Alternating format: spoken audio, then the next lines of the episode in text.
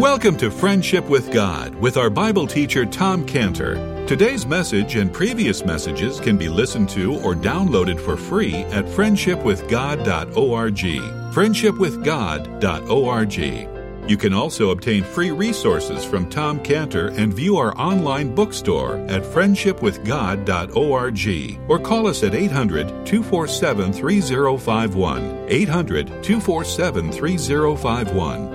Tom Cantor also has a daily devotional verse that comes out each day by email and on Facebook. To receive this small daily devotional verse that Tom Cantor puts out, you can sign up at friendshipwithgod.org, friendshipwithgod.org, or find Tom Cantor on Facebook by searching for Tom Cantor and Friendship with God. Now, here is our Bible teacher, Tom Cantor. Joseph was in this condition and he would have been destroyed. He would have been destroyed by his enemies, but he prevailed. And the reason he prevailed is in verse 24. And again, verse, the, the previous verse talking about the archers that were shooting at him. So now we get to Joseph's archery where it speaks about his bow in verse 24 when it says, but his bow abode in strength and the arms of his hands were made strong by the hands of the mighty God of Jacob. From thence is the shepherd, the stone of Israel. So here we read that Joseph, he's, all, he's an archer too. He's an archer also, and his bow is continuing in strength. Now, this is a beautiful picture that Jacob is painting here in verse 24. It's a picture that Jacob has painted here, not of a tree, but now it's a picture of a little boy. And it's a little boy that's holding a bow. And this little fellow that is holding this bow, he's just too weak to shoot an arrow. I mean, the little guy can hold the bow up and the little guy can, can, can put his finger on the string, but his arms aren't too, they're not strong enough to pull back on the string. And so the little guy is frustrated and he's discouraged because his arms aren't strong enough to, to be able to pull the, the, the, the string back so he can shoot the arrow. Now I want you just to kind of get the full picture of this is just to, in your mind, just to imagine, just to think about little Clark. Okay, we all know little Clark, you know, Clark Cable. Clark Cable is funny, know. Anyway, Clark Cable, you know, eh, because, eh, and just picture this little guy, little Clark, he's got this bow, he's got this arrow, and he really wants to do it. Maybe he's seen Scott shoot the bow and arrow. he goes, I want to do it, you know. So, but he's just too, too weak to pull back on the string and shoot the arrow. And now picture little Clark and he, you know, he, he wants to shoot it and he looks up at his dad, you know, who, who in Israel, when, when Clint was over there recently, there was a couple of Israelis standing there laughing at him. And so he said, what are you laughing at? And they said, because you look like Hercules, they said. so, so anyway, so, so just picture little Clark. He's looking at his dad's big arms, you know, and, and, and he's thinking that only if he had arms like his dad, then he could pull back on this bow and he, and he really wants to shoot this arrow. And so his, so his, so Clint, his dad, he tells Clark, it's okay, Clark. It's okay. Just do your best. Do your best. Pick up the bow, hold the string and aim it as best you can.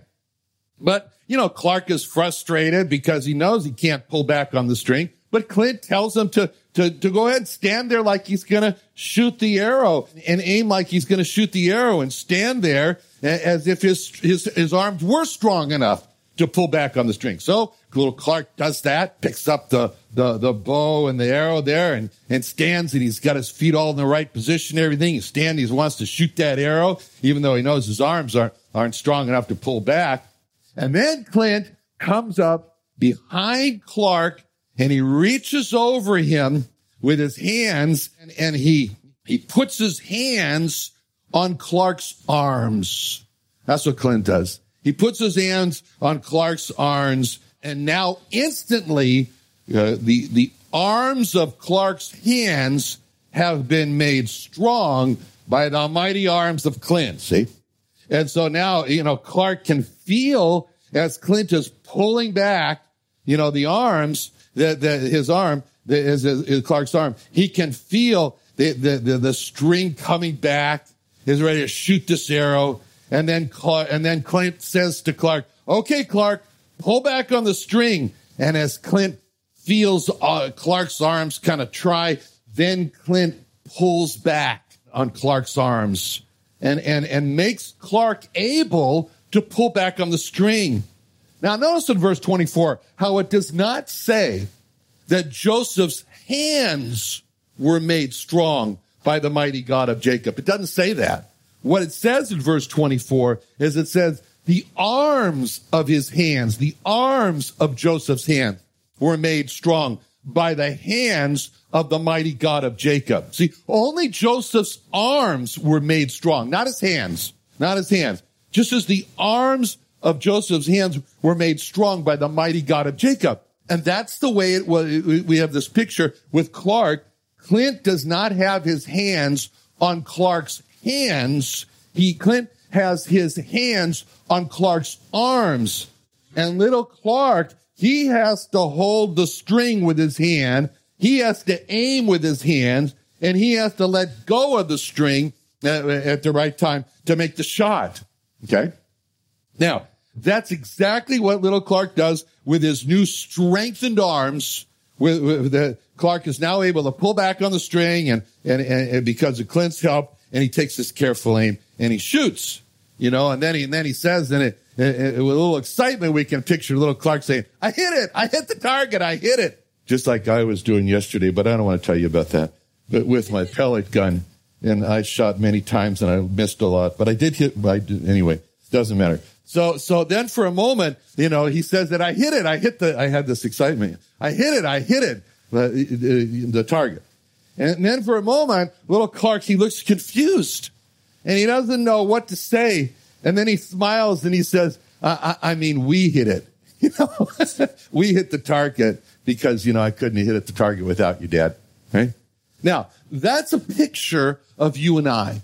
That's a picture of you and I. See, when Clark picks up that bow and that arrow, he knew it was impossible for him to shoot and hit the arrow. But when you and I look at great tasks that we want to do for God, we say with little Clark, that's impossible. That's impossible. And that's when we hear the Lord Jesus say to us the words of Mark 10, 27. Mark 10, 27, in which he says, in which it says, Jesus looking upon them said, with men, it is impossible, but with God, all things are possible. With God, all things are possible. And that's what Clark would say, that with himself it was impossible for him to shoot with the arrow, but with dad, it was possible. And that's what we find in our life when God strengthens the arms of our hands. Not our hands, but he strengthens the arms of our hands. And we heard Jehovah Jesus say these words that we, in John 15, 5, John 15, 5, without me, you can do nothing. You could do nothing. Now, Joseph experienced this. And as Joseph experienced his arms being made strong by the mighty God of Jacob, then he could say, Joseph could turn and say, you know what? In, in Philippians 4.13, he could say Philippians 4.13, I can do all things through Christ which strengtheneth me. See, after he experiences this strengthening of his arms there, we can imagine how Joseph would pray for others in, in Ephesians 3.16. He would pray the prayer of Ephesians 6, 3.16 for his brothers. He would say, you know what I'm praying for for you? I'm praying Ephesians 3.16 that he, God, would grant you according to the riches of his glory to be strengthened with might by his spirit in the inner man. And he could tell his brothers, he could turn to his brothers after, uh, with his life of experience of that, and he could say to his brothers, Ephesians 6.10, Ephesians 6.10, he could say, finally, my brethren, they were his brethren, finally, my brethren, be strong in the Lord and in the power of his might. See, he could, he could say, Colossians 1.11, Colossians 1.11, that I've been strengthened with all might according to his glorious power unto all patience and long suffering with joyfulness. So this is what, this is who God is. This is what God does. It's, it, God is described in Isaiah 40 verse 29, Isaiah 40 verse 29, as the one who he giveth power to the faint and to them that have no might, he increaseth strength. Even the youth shall faint and be weary, and the young men shall utterly fall. But they that wait upon the Lord They shall renew their strength. They shall mount up with wings as eagles. They shall run and not be weary, and they shall walk and not faint. And then, and then, and, and, and God is the one, after all, God is the one who says in the next chapter, Isaiah 41:10, Isaiah 41:10, God says to Israel, Fear thou not, for I am with thee. No, be not dismayed, for I am thy God. I will strengthen thee. Yea, I will help thee. I will uphold thee with the right hand of my righteousness. And so this is what Paul was, was, was so impressed about in his life when he said in 2 Corinthians 12, 9, 2 Corinthians 12, 9, when he said, And he said unto me, My grace is sufficient for thee, for my strength is made perfect in weakness. Most gladly, therefore, will I rather glory in my infirmities and my weaknesses, that the power of Christ may rest upon me. And so, looking back over a life like that, like living that kind of life, Paul said, Paul said, kind of a summary verse of his life was in 2 Corinthians 3 4, 2 Corinthians 3 4, when Paul says, And such trust have we through Christ to Godward. Not that we are sufficient of ourselves to think anything as of ourselves, but our sufficiency is of God, is of God. And that was the whole idea with, with, with, with little Clark saying, you did, you know, you know, with little Clark saying, you know, I did it. And maybe Clint would say, you did it. But then Clark, you know, Clark would say, no, we did it. So what is this all about? This is all about this verse 24 where it says his hands were made strong by the hands of the mighty God of Jacob. That's the picture of what happened with Joseph. Joseph's enemies were many and they sorely grieved him and they hated him. Joseph was too weak to stand against his enemies like little Clark, but Joseph was able to stand. He was able to rise, which he did when he became prime minister over his enemies because Joseph's arms, the arms of his hands were made strong by the mighty hands of the God of Jacob. Okay. Now, it's interesting with this when it talks about the arms and not the hands is that just as it was that, you know, that in, in their, in their example here, we see Clint was not the one who picked up the bow himself. He didn't shoot it for Clark.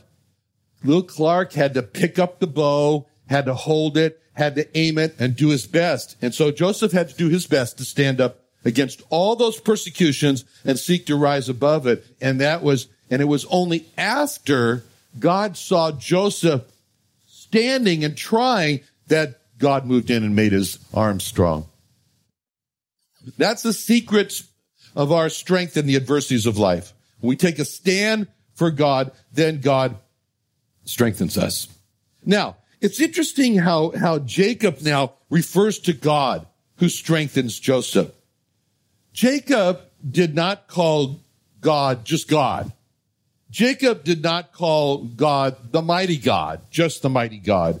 Because if you notice there, the word God is in italics, which means that, which means that Jacob didn't even say the name God.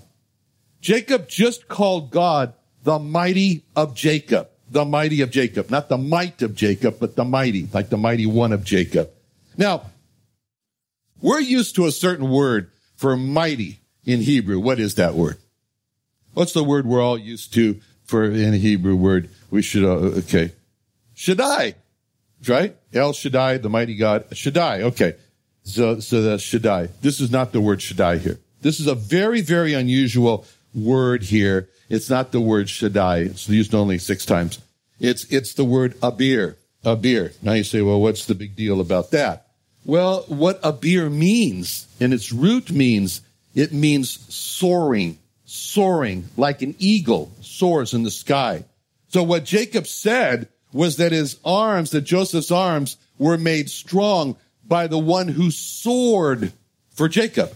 The soaring one for Jacob. That's the word abir. It means to soar. And, and you kind of get an idea of what is meant by that when you, when you think about the words of majestic sweetness sits enthroned.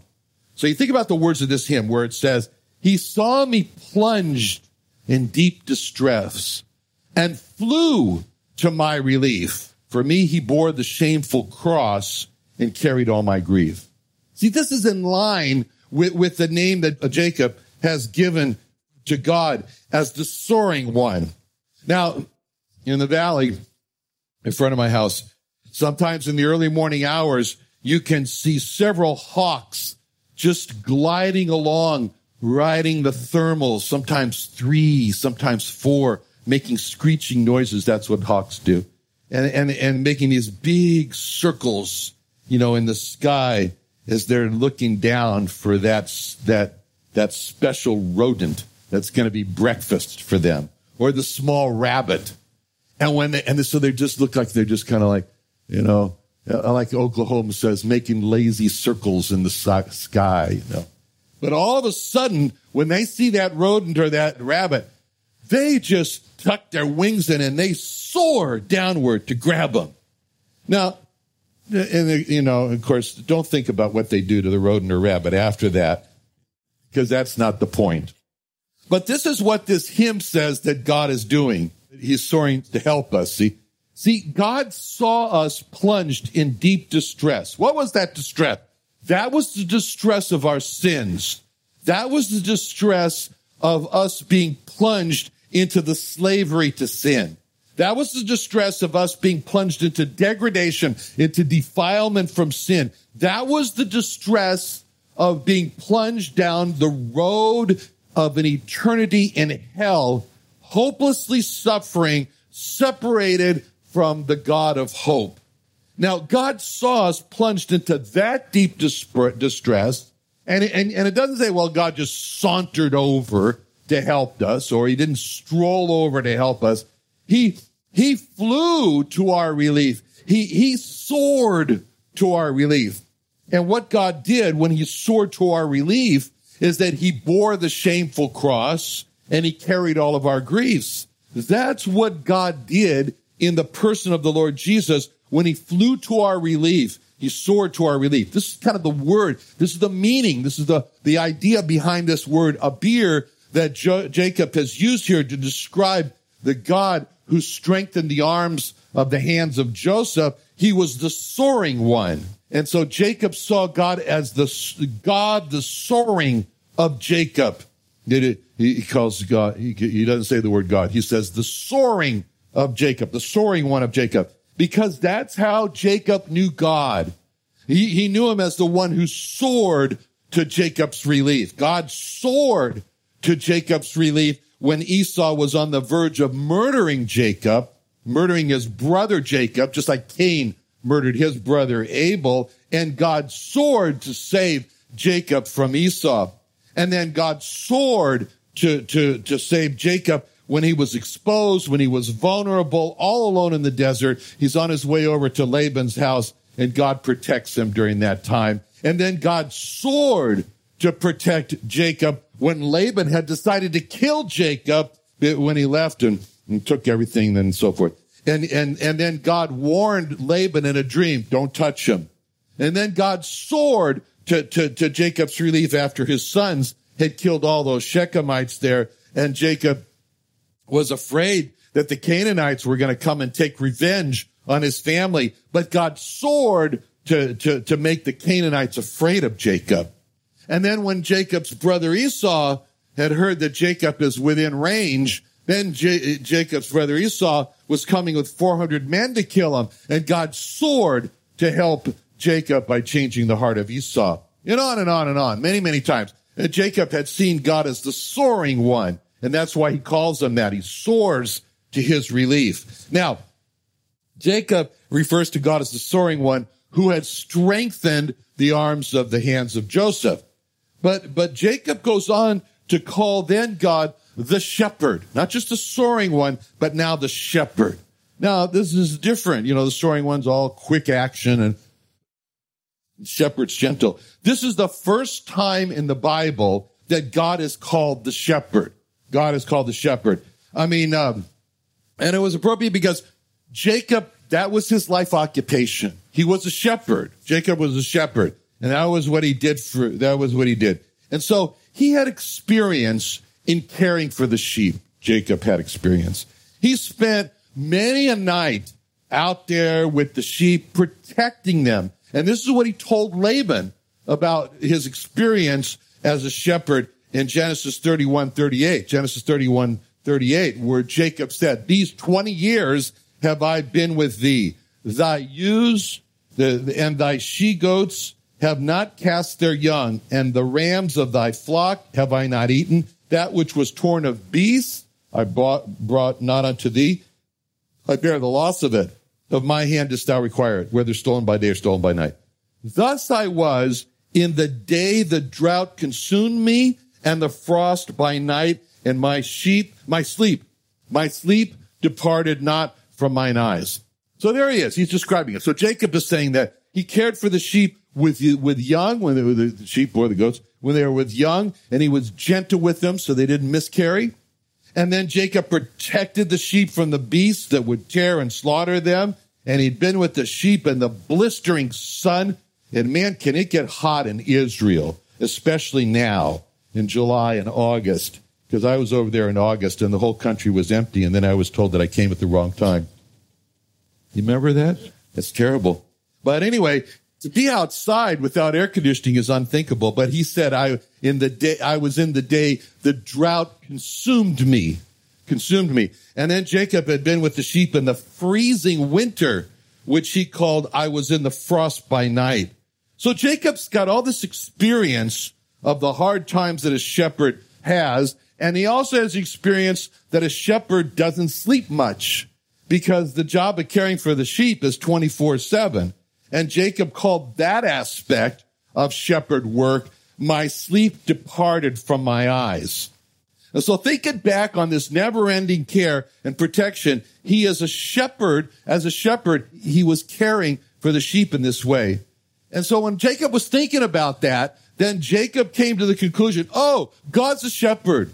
God's a shepherd. He does all that. He's constantly in care for me and, and protects Jacob. And then Jacob feels sorry because God doesn't get any sleep because he causes a lot of trouble.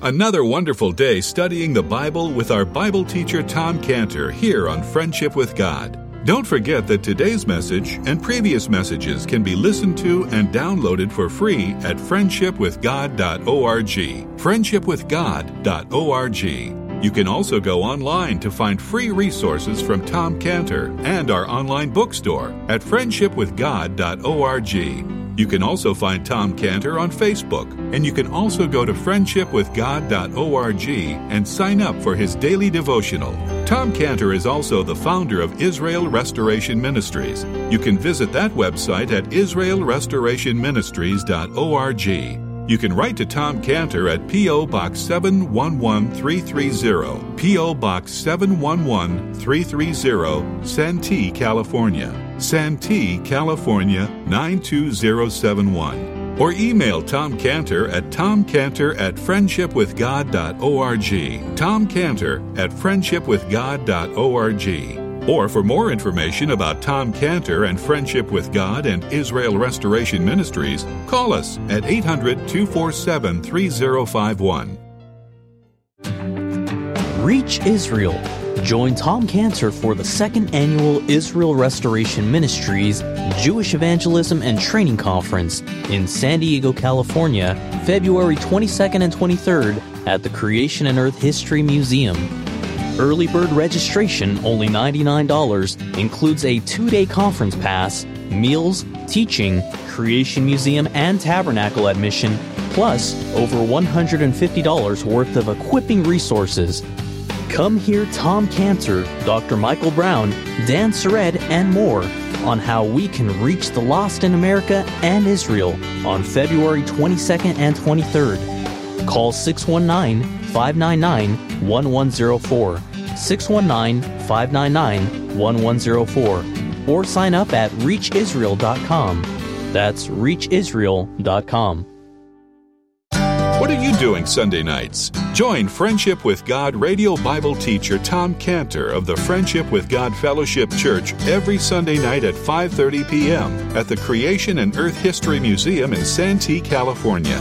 Watch and listen live around the world to Tom Cantor Sunday evening on youtube.com by searching for the Friendship with God Fellowship or by going to our homepage at friendshipwithgod.org. deeper in God's Word with the Friendship with God King James Version Study Bible prepared by Tom Cantor.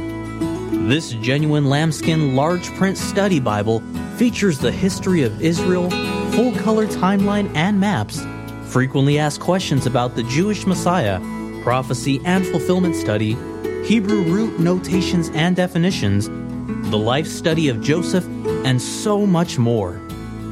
Order your copy today for only $49.95. That's $49.95 and receive a free personal signed copy by Mr. Tom Cantor along with your name engraved on the cover.